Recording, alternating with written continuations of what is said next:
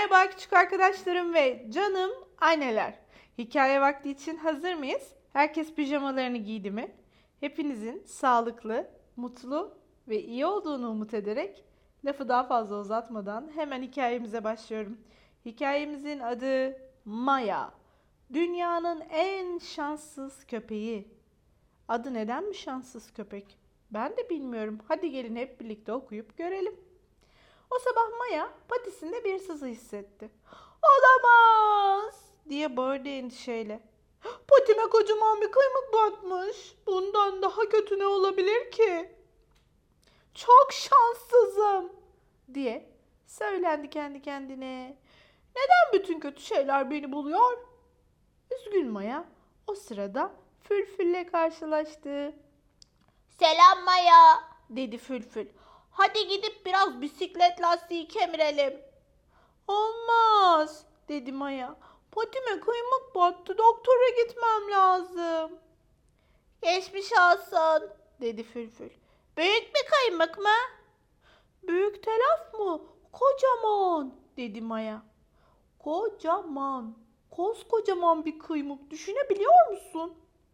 Patine kıymık batmasından daha kötü ne olabilir ki? Maya sadece kendi acısıyla ilgilendiği için o arada Fülfül'ün başına ne geldiğini fark etmedi bile. İmdat! Çok şanssızım. Maya hala kendisi için üzülüyordu. Neden bütün kötü şeyler benim başıma geliyor? Köşeyi dönünce Maya'nın karşısına Rex çıktı. Hey Maya diye seslendi Rex. Biraz çöp kutusu karıştırmaya ne dersin? Olmaz dedi Maya. Patimin ne halde olduğunu görmüyor musun? Doktora gitmem lazım. Kıymık mı battı yoksa? diye sordu Rex. Evet dedi Maya gururla. Büyük bir kıymık mı? Tüm zamanların en büyük kıymığı. Aa! O anda Rex'in başına akıl almaz bir olay geldi. Ama Maya yine farkında değildi. Bu öyle bir acı ki patisine kıymık batmamış bir köpek beni anlayamaz Rex. Dedi ve yoluna devam etti. Dünyanın en şanssız köpeği ben miyim acaba? O sırada Maya diye havladı Ponçik. Yeni bir çiçek tarhı buldum. Hadi gidip biraz eşeleyelim. Olmaz dedi Maya. Doktora gitmem lazım. Patime kıymık battı bak. Ya dedi Ponçik. Büyük bir kıymık mı? Tabii ki büyük. Hem de dünyanın en ama en büyük kıymığı. Aa, o arada Ponçik'in de başına yine akıl almaz şeyler geldi. Hiçbir şey patine kıymık batması kadar kötü olamaz diye yoluna devam etti Maya. Fakat Ponçik'i hedef alan arıların hiçbirini fark etmedi bile. Ne şanssız bir köpeğim. Zavallı minik patim ne halde?